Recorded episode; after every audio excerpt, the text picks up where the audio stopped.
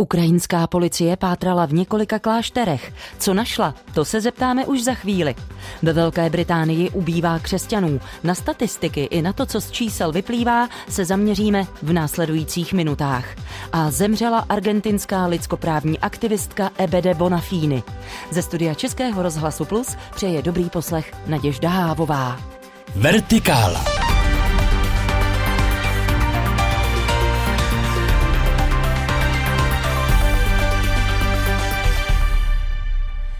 Pražské arcibiskupství zvažuje kromě Jindřišské věže také prodej hotelu Clara Futura v Dolních Břežanech. Ten přitom před několika lety za čtvrt miliardy arcibiskupství zrekonstruovalo. Jaký teď uvádí důvod? Provoz hotelu je podle arcibiskupství ztrátový. Generální vikář Pražské arcidiecéze Jan Balík uvedl, že arcibiskupství bude svou ekonomiku stavět na nájemním bydlení a lesním hospodaření. Obtížně zpravovatelného majetku se chce diecéze zbavovat. A jaké mají být doplňkové aktivity arcibiskupství právě v ekonomické oblasti? Pachty a finanční investice. Za tímto účelem založilo arcibiskupství skupinu AP, která má umožnit efektivní hospodářskou činnost.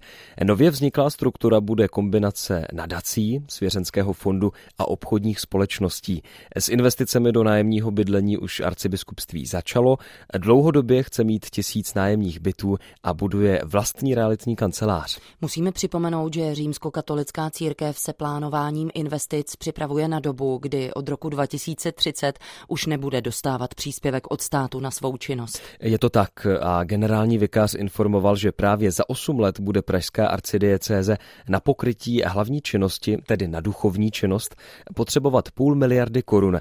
Nejméně takovou sumu si tedy musí vydělat, a to především z hospodářské činnosti, kterou doplní dary věřících a případné granty od státu či z dalších zdrojů. Jedenáct belgických biskupů trvá na tom, že ženy by měly mít možnost přistoupit k jáhenskému svěcení. Jak řekl vatikánskému rozhlasu lutyšský biskup Jean-Pierre Delville, bylo to také jedno z témat, o kterém mluvili s papežem během návštěvy Atlimina. Ano, e, těch témat bylo podstatně víc, například rozmanitost služeb, možnost mužů a žen v lektorátu, výuka katechismu a také možnost jáhenského svěcení žen. Mimochodem před pár dny zveřejnil americký časopis Amerika rozhovor s papežem Františkem, ve kterém se jasně vyslovil proti možnosti svěcení žen v katolické církvi. Zatímco před 12 lety při setkání belgických biskupů s papežem dominovalo téma sexuálního zneužívání nezletilých, Tentokrát biskupové mluvili o pomoci umírajícím v zemi, ve které je eutanázie už 20 let legální. Snažili se hlavě katolické církve ukázat, jak prospěšná může být spolupráce mezi katolickou církví a státem. Vatikán také obvinil Čínu, že porušila dohodu obou zemí, když dosadila biskupa do diecéze, kterou papežský stát neuznává. Je to tak a jak poznamenala agentura Reuters, jde zřejmě o jedno z nejzávažnějších porušení dohody z roku 2018. Ta stanovila pravidla pro jmenování katolických biskupů v Číně. Peking zatím na obvinění nereagoval. Vatikán v prohlášení píše, o překvapení a o lítosti, se kterou se dozvěděl, že pomocným biskupem v jeho východní provincii Jiangxi byl jmenován biskup z jiné provincie. Katolická církev v provincii Jiangxi neuznává jako samostatnou diecézi a proto podle ní jmenování neodpovídá duchu dialogu, na kterém se obě strany před čtyřmi lety dohodly. S přehledem aktuálních informací přišel do studia Vertikály František Šedivý. Děkuji ti za to. Díky, hezký den. Ukrajinská policie provedla minulý týden razii v pravoslavném klášteře Kijevsko-Pečerská lávra. Podle oficiálního sdělení šlo o zásah proti ruským tajným službám. Bezpečnostní akce se také účastnili příslušníci Národní gardy a Ukrajinské bezpečnostní služby SBU. Ta zveřejnila prohlášení o cílech operace. SBU měla podezření, že v prostorách Kijevsko-Pečerské lavry se mohli ukrývat ruští diverzanti a že tam byly i sklady zbraní. Chce zamezit další dalšímu využívání chrámu jako centra ruského světa v Kijevě. Ve studiu už je s námi komentátor Českého rozhlasu Plus Libor Dvořák. Libore, dobrý den. Dobrý den vám, Nadějo, i všem našim posluchačům. Připomeňme si historický, náboženský a taky symbolický význam Kijevsko-Pečerské lavry. Tak ten je samozřejmě obrovský, protože Je to zkrátka, řekl bych, kromě těch kijevských chrámů, takové hlavní místo toho ukrajinského pravoslaví. Je to celý impozantní komplex a e, musím se vám přiznat, že když jsem tam přišel poprvé, což bylo tuším někdy před 20 nebo 30 lety, tak jsem byl doslova ohromen tím podzemím mumiemi mnichů, kteří jsou tam pochováni. A je to skutečně podívaná, nevýdaná. Dnes je přirozeně problém v tom, že patří ukrajinské pravoslavné církvi moskevského patriarchátu. Právě proto se o celou věc začal zajímat i prezident Zelenský, který o ní ve čtvrtek mluvil v tom svém každodenním spíči televizním a řekl, že požádá i ukrajinský parlament, aby se postaral o to, aby zkrátka dobře na ukrajinském území nemohly působit žádné struktury, které jsou v kontaktu se státem agresorem. To je zcela evidentní, o co tady jde. Jiná věc je, že si myslím, že samozřejmě ani v Kijevo-Pečerské lávře, ani v jiných těch klášterech žádné zbraně třeba nalezeny nebyly, ale prakticky všude byla nalezena literatura, o které ukrajinská oficiální místa hovoří jako o protiukrajinské, jako o literatuře, která propaguje ten takzvaný eh, ruský svět, možná se k tomu ještě dostane. No, u toho se zastavíme ano. rovnou. Libore, jak vnímat tenhle poněkud eh, mlhavý pojem, ruský svět? Je to pojem velmi důležitý v poslední době, protože víme, že jeho otcem nebo přinejmenším patronem je ruský ultranacionalistický myslitel Aleksandr Dugin. Jehož dcera byla konce koncem let a jak víme, zavražděna při atentátu. A to je člověk, který tuhle tu ideu razí. Často se o něm mluvilo jako o takovém duchovním pečovateli o samotného prezidenta Putina, ale tak tomu zřejmě nebude. Jiná věc je, že Putin se zkrátka dobře v téhle té filozofii ruského světa, tedy ruský svět je všude, abych to velmi zjednodušil, kde jsme my rusové, to se mu hodí. Konec konců i jakási ideologicko vlastenecká vzpruha pro tu současnou válku na Ukrajině. A našly se nějaké stopy onoho ruského světa, o kterém jsme právě mluvili, nebo dokonce sklad zbraní, případně ruští eh, agenti? Já jsem to před chviličkou zmínil, Nadějo, já si myslím, že tohle ne, ale všichni mluví o tom, že zkrátka a dobře ty kláštery, které patří pod moskevský patriarchát, například nejenom kláštery kijevské, ale třeba i v Mukačevské hm, eparchii, to je na západě země, existuje cyrilometodějský ženský klášter, kde se údajně také našla antiukrajinská literatura. Já si myslím, že to, co se teď na Ukrajině odehrává právě kolem těch klášterů a kolem dalších církevních institucí, které jaksi inklinují nebo víceméně prakticky pořád patří k Moskvě, že se tam zkrátka hledají ty zdroje jakéhosi proruského patosu. O to jde asi především. Ruská pravoslavná církev ukrajinské úřady viní z toho, že se jednoduše chtějí kijevsko-pečerské lávry zmocnit. Je to vůbec možné? Zatím to zřejmě možné není, ale popravdě řečeno bych to nevyloučil, protože když vezmeme v potaz všechno, co jsem říkal na samém počátku, Kijevo-Pečerská lavra je samozřejmě obrovským náboženským, ale i národním symbolem. O to teď půjde a pokud to Zelenského tažení, který samozřejmě žádá o přijetí příslušného zákona také nejvyšší radu, to je ukrajinský jednokomorový parlament, tak by se docela dobře mohlo stát nakonec, kdyby byly veškeré takovéto instituce, které jaksi spolupracují nebo chcete-li dokonce kolaborují s Moskvou, kdyby byly na Ukrajině zakázány, pak by se o něčem takovém dalo uvažovat. No a mohli bychom ukrajinskou pravoslavnou církev moskevského patriarchátu automaticky považovat za ruskou pátou kolonu?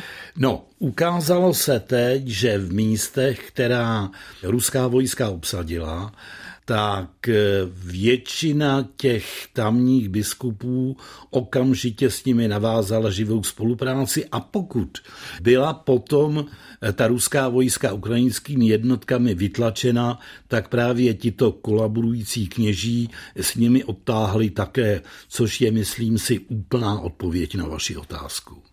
Hostem Vertikály byl specialista na Rusko a Ukrajinu Libor Dvořák. Děkujeme, Libore, krásnou neděli. Vám také naslyšenou. Posloucháte Vertikálu. Aktuality, reportáže a rozhovory z duchovního světa, doplněné debatou o věcech mezi nebem a zemí. Poslechnout si je můžete také na webu plus.rozhlas.cz, v aplikaci Můj rozhlas a v dalších podcastových aplikacích. 94 let by právě dnes oslavila argentinská lidskoprávní aktivistka Ebede Bonafini, zakladatelka a předsedkyně Združení Matky z náměstí Plaza de Mayo, které už skoro půl století usiluje o pravdu a spravedlnost pro oběti vojenské diktatury v Argentině. Před dvěma týdny, tedy 20. listopadu, zemřela. Po její smrti byl vyhlášený třídenní státní smutek a my si její osobnost připomeneme s naším spolupracovníkem Františkem Kalendou. Dobrý den. Dobrý den. Pro začátek připomeňte, co se v Argentině dělo v tom období od počátku 70. let až do roku 1983. V roce 1976 svrhla argentinská armáda prezidentku Isabel Peronovou, čímž započalo krátké, ovšem nesmírně krvavé období dosud poslední diktatury v Argentině, které skončilo v roce 83 po neúspěšném, ale velmi známém útoku na Malvíny. Většinu této doby vedl zemi generál Jorge Rafael Videla, za jehož vlády bylo zavražděno nejméně 9 tisíc lidí. Sama argentinská armáda ale na sklonku diktatury odhadovala, že jich usmrtila alespoň 22 tisíc. Šlo tak zřejmě o jednu z nejkrvavějších diktatur v Jižní Americe v druhé polovině 20. století a nepřiblížil se jí třeba ani Pinochet v sousedním čele. A o část rodiny přišla během vojenské diktatury právě i Ebe de Bonafini. Jaký byl její osobní příběh a příběh těch, o které přišla? Občanské aktivity Ebe de Bonafine se datují do začátku roku 77, kdy této chudé 49-leté ženě v domácnosti, která mimochodem nedokončila ani základní školu a číst naučili až její děti, zmizel její nejstarší syn. Eh, druhého syna pro jeho politické aktivity odvedli o necelý rok později a ani jeden z jejich synů už se nikdy nevrátil domů. Ostatně pokud vím, tak jejich ostatky ani nebyly nikdy nalezeny. Když se Ebe potom pokoušela marně domoci po různých úřadech spravedlnosti nebo alespoň získání odpovědí, zjistila, že stejný osud potkal řadu dalších žen. Právě tak vzniklo Združení matky z Plata de Mayo, eh, ze začátku založené 14 zoufalými matkami zmizelých mužů a žen. Stála u zrodů Združení matky z náměstí Placa de Mayo. To mimochodem v roce 1992 získalo Sacharovovu cenu za svobodu myšlení. Jeho cílem bylo objasnit osudy těch, kdo za diktatury zmizeli. Jak to dělali a čeho se jim podařilo dosáhnout? Matky zmizelých se scházely každý čtvrtek v půl čtvrté dopoledne na náměstí Placa de Mayo, které se rozprostírá kolem prezidentského paláce. Jejich symbolem se staly bílé šátky, se kterými po dvojicích bez slov procházely po náměstí. Setkání více než tří lidí bylo totiž režimem zakázáno a policie také automaticky rozháněla skupinky osob, které se mezi sebou bavily nebo dokonce jenom zůstávali stát na místě. Ovšem ani tohle obcházení pravidel ozbrojeným složkám nezabránilo, aby tyto ženy byly, věznily nebo také unášely a vraždily stejně jako jejich děti. E, pro, zajímav, e, nebo pro příklad e, tři ze zakladatelek byly ještě v prosinci roku 1977 odvlečeny z kostela, omámeny a zaživa vyhozeny z helikoptéry do oceánu. V roce 1980 pak bose matky uspořádali první velký pochod odporu, při kterém chodili po náměstí nepřetržitě celých 24 hodin. Demonstrace a protesty hnutí ale pokračovaly i po návratu k demokracii v roce 83, kdy matky nadále žádali a žádají spravedlnost pro svoje zmizelé syny, zjištění toho, co se s nimi doopravdy stalo a také obecně vypořádání s krvavou minulostí. Tenhle soustavný nátlak matek nejprve pomohl dostat zločiny diktatury na stránky argentinských a samozřejmě i zahraničních médií, a postupně přispěl k tomu, že na 700 lidí, kteří se na zločinech diktatury podíleli, bylo již v Argentině odsouzeno. Ve vězení mimochodem skončil a také zemřel sám diktátor Videla, který byl v roce 2010 odsouzen na doživotí. Eh, je důležité poznamenat, že to je obrovský rozdíl proti mnoha dalším latinskoamerickým zemím, které se velmi často se svojí minulostí ještě nějak nevypořádaly. Ona měla také zajímavý vztah s dalším známým argentinským rodákem, Jorgem Bergoliem, dnes papežem Františkem.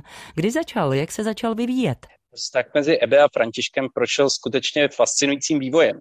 Původně se totiž obě tyhle velké postavy současné Argentiny upřímně nenáviděly. Hebe v roce 2006 například označila tehdejšího argentinského arcibiskupa Bergolia za odpad, cituji, a spojila ho s vojenskou diktaturou. Pro zajímavost budu citovat její tehdejší slova. Církev ani soud neodsoudili žádného z biskupů za to, co udělali. Ani ty, kteří žehnali, když házeli naše děti zaživa do řeky, ani ty, kteří je byli, zatímco je mučili. Nyní biskupové říkají dost, skoncujte s těmito diskuzemi o diktatuře, protože potřebují, aby se na to zapomnělo. Minulost však nelze vymazat. O dva roky později, tedy v roce 2008, dokonce Ebe uspořádala protest přímo v katedrále. A jelikož nechal tehdy kardinál Bergoglio zavřít toalety, protestující k tomuto účelu využili prostor přímo za oltářem. V roce 2013 po Františkově zvolení se však Ebe za příkrá slova novému papeži omluvila s tím, že netušila třeba o jeho dlouholetém působení mezi chudými.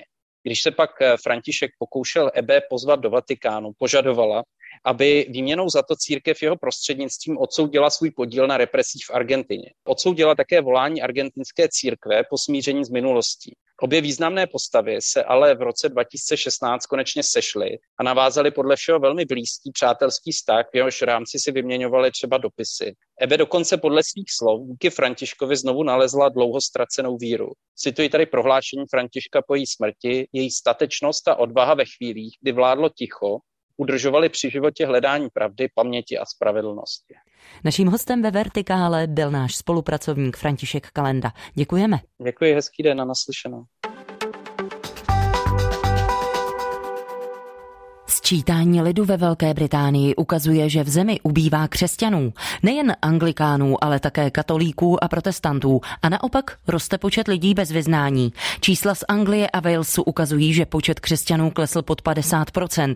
Pokud by trend z poslední dekády pokračoval, bude v těchto částech Spojeného království za deset let více nevěřících než křesťanů. Podrobnosti už zná naše spolupracovnice Magdalena Trusinová. Dobrý den. Dobrý den. Jak rychle křesťanů ve Velké Británii ubývá. Následující údaje se netýkají Skotska a Severního Irska, ale jen Anglie a Walesu. Ještě před deseti lety se tam ke křesťanství hlásilo kolem 60% obyvatel a teď je to jenom 46%. Celkem je to 27,5 milionu lidí. Takže za deset let ubylo 5,5 milionu křesťanů.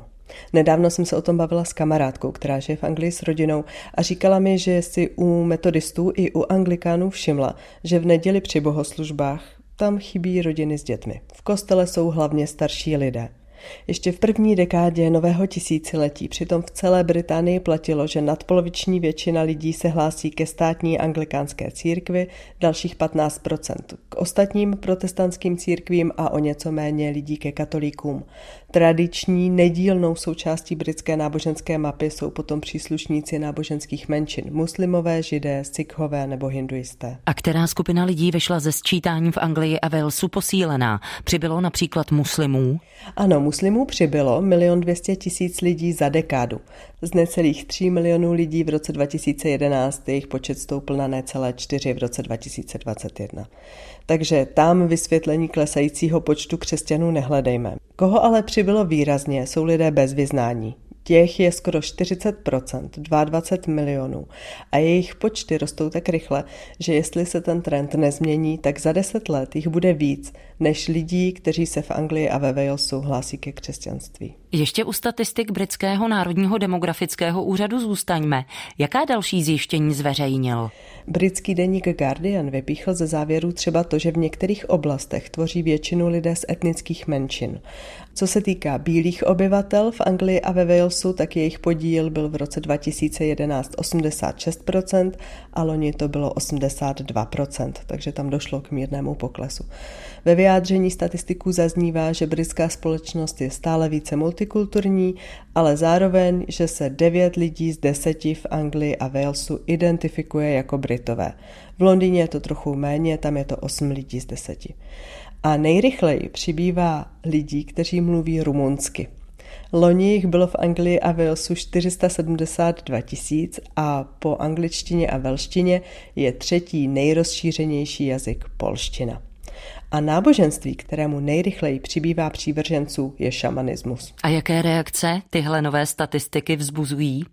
Někteří komentátoři si všímají, že informace o nižších počtech křesťanů přišla nedlouho poté, co oficiální tituly obránce víry a vrchní správce anglikánské církve převzal po zemřelé královně Alžbětě II. její syn, král Karel III. Nicméně jeho za snižující se počty křesťanů vinit nelze, je to opravdu dlouhodobý trend. Když se podíváme, jak na ta čísla reagují představitelé anglikánské církve, tak arcibiskup z Yorku Stephen Cottrell prohlásil, že církev ví, že čelí boji, jak zastavit pokles věřících a že je to pro věřící výzva. Nejenom to věřit, že na zemi bude boží království, ale i to přispět svým dílem k tomu, aby se mluvilo o Ježíši. Biskupka Lin Kalencová k tomu podotýká, že by se ale církev neměla cítit poražená. Věří, že se anglikánům podaří proměnit se v církev, která bude naladěná na současné potřeby jednotlivých komunit. Když jsme u těch jednotlivých komunit, tak eh, si můžeme eh, poslechnout, co říkal arcibiskup z Yorku v jedné ze svých promluv eh, o případu malé farnosti na kraji Londýna, která se skoro ze dne na den zdvojnásobila. Arcibiskup z Yorku Stephen Cottrell popisuje, jak za jedním vikářem přišli zástupci letničního křesťanského společenství z Bulharska. Chtěli si pronajmout kostel na jedno nedělní odpoledne. Pak ale přišli znova a přednesli neobvyklou žádost, že by chtěli přestoupit do anglikánské církve. A pro farnost to samozřejmě znamenalo velkou změnu, protože šlo o lidi, kteří mnohdy neuměli dobře anglicky, pracovali v továrnách ve východním Londýně, ale spojovalo je to, že věřili v Ježíše Krista. Podle arcibiskupa lidé z farnosti se sloučením s bulharskými věřícími souhlasili, i když věděli, že to jejich společenství velmi promění. A jeden z původních členů prý arcibiskupovi vysvětlil, že jinou možnost ani neměli. Poučili se totiž z dřívějška, kdy se anglikánské farnosti vůči nově příchozím mnohdy stavěly odmítavě. A výsledkem jsou mimo jiné ty dnešní klesající počty křesťanů. Budou mít nová čísla nějaké další dopady? To uvidíme. Teď je anglikánská církev ve Spojeném království oficiální státní církví a to má řadu důsledků. Ve školách jsou hodiny náboženství, anglikánské bohoslužby a ve sněmovně lordů zasedají také arcibiskupové a biskupové. V současnosti jich je tam 24, například ten, kterého jsme před chvílí slyšeli. Aktuálně má horní komora 758 členů, takže jsou arcibiskupové a biskupové ve velké menšině, ale jsou tam. No a ozývají se hlasy, které požadují změnu příslušných zákonů a omezení působení anglikánské církve jak na školách, tak ve sněmovně lordů. Na nejnovější sčítání lidu ve Velké Británii jsme se podívali společně s naší spolupracovnicí Magdalenou Trusinovou. Děkuji za pozvání, naslyšenou. V dnešní první části Vertikály jsme se podívali na to, jak ukrajinská policie pátrala v několika klášterech. Ohlédli jsme se také za životem argentinské lidskoprávní aktivistky Ebede Bonafíny, která přednedávnem zemřela a sledovali jsme i statistiku ve Velké Británii, která ukázala, že ubývá křesťanů. Máme tu druhou adventní neděli. Prožijte ji v klidu. A právě o adventu bude také debata Vertikály, která začne hned po zprávách. Dobrý den a příjemný poslech vám ze studia Českého rozhlasu Plus přeje Naděžda Hávová.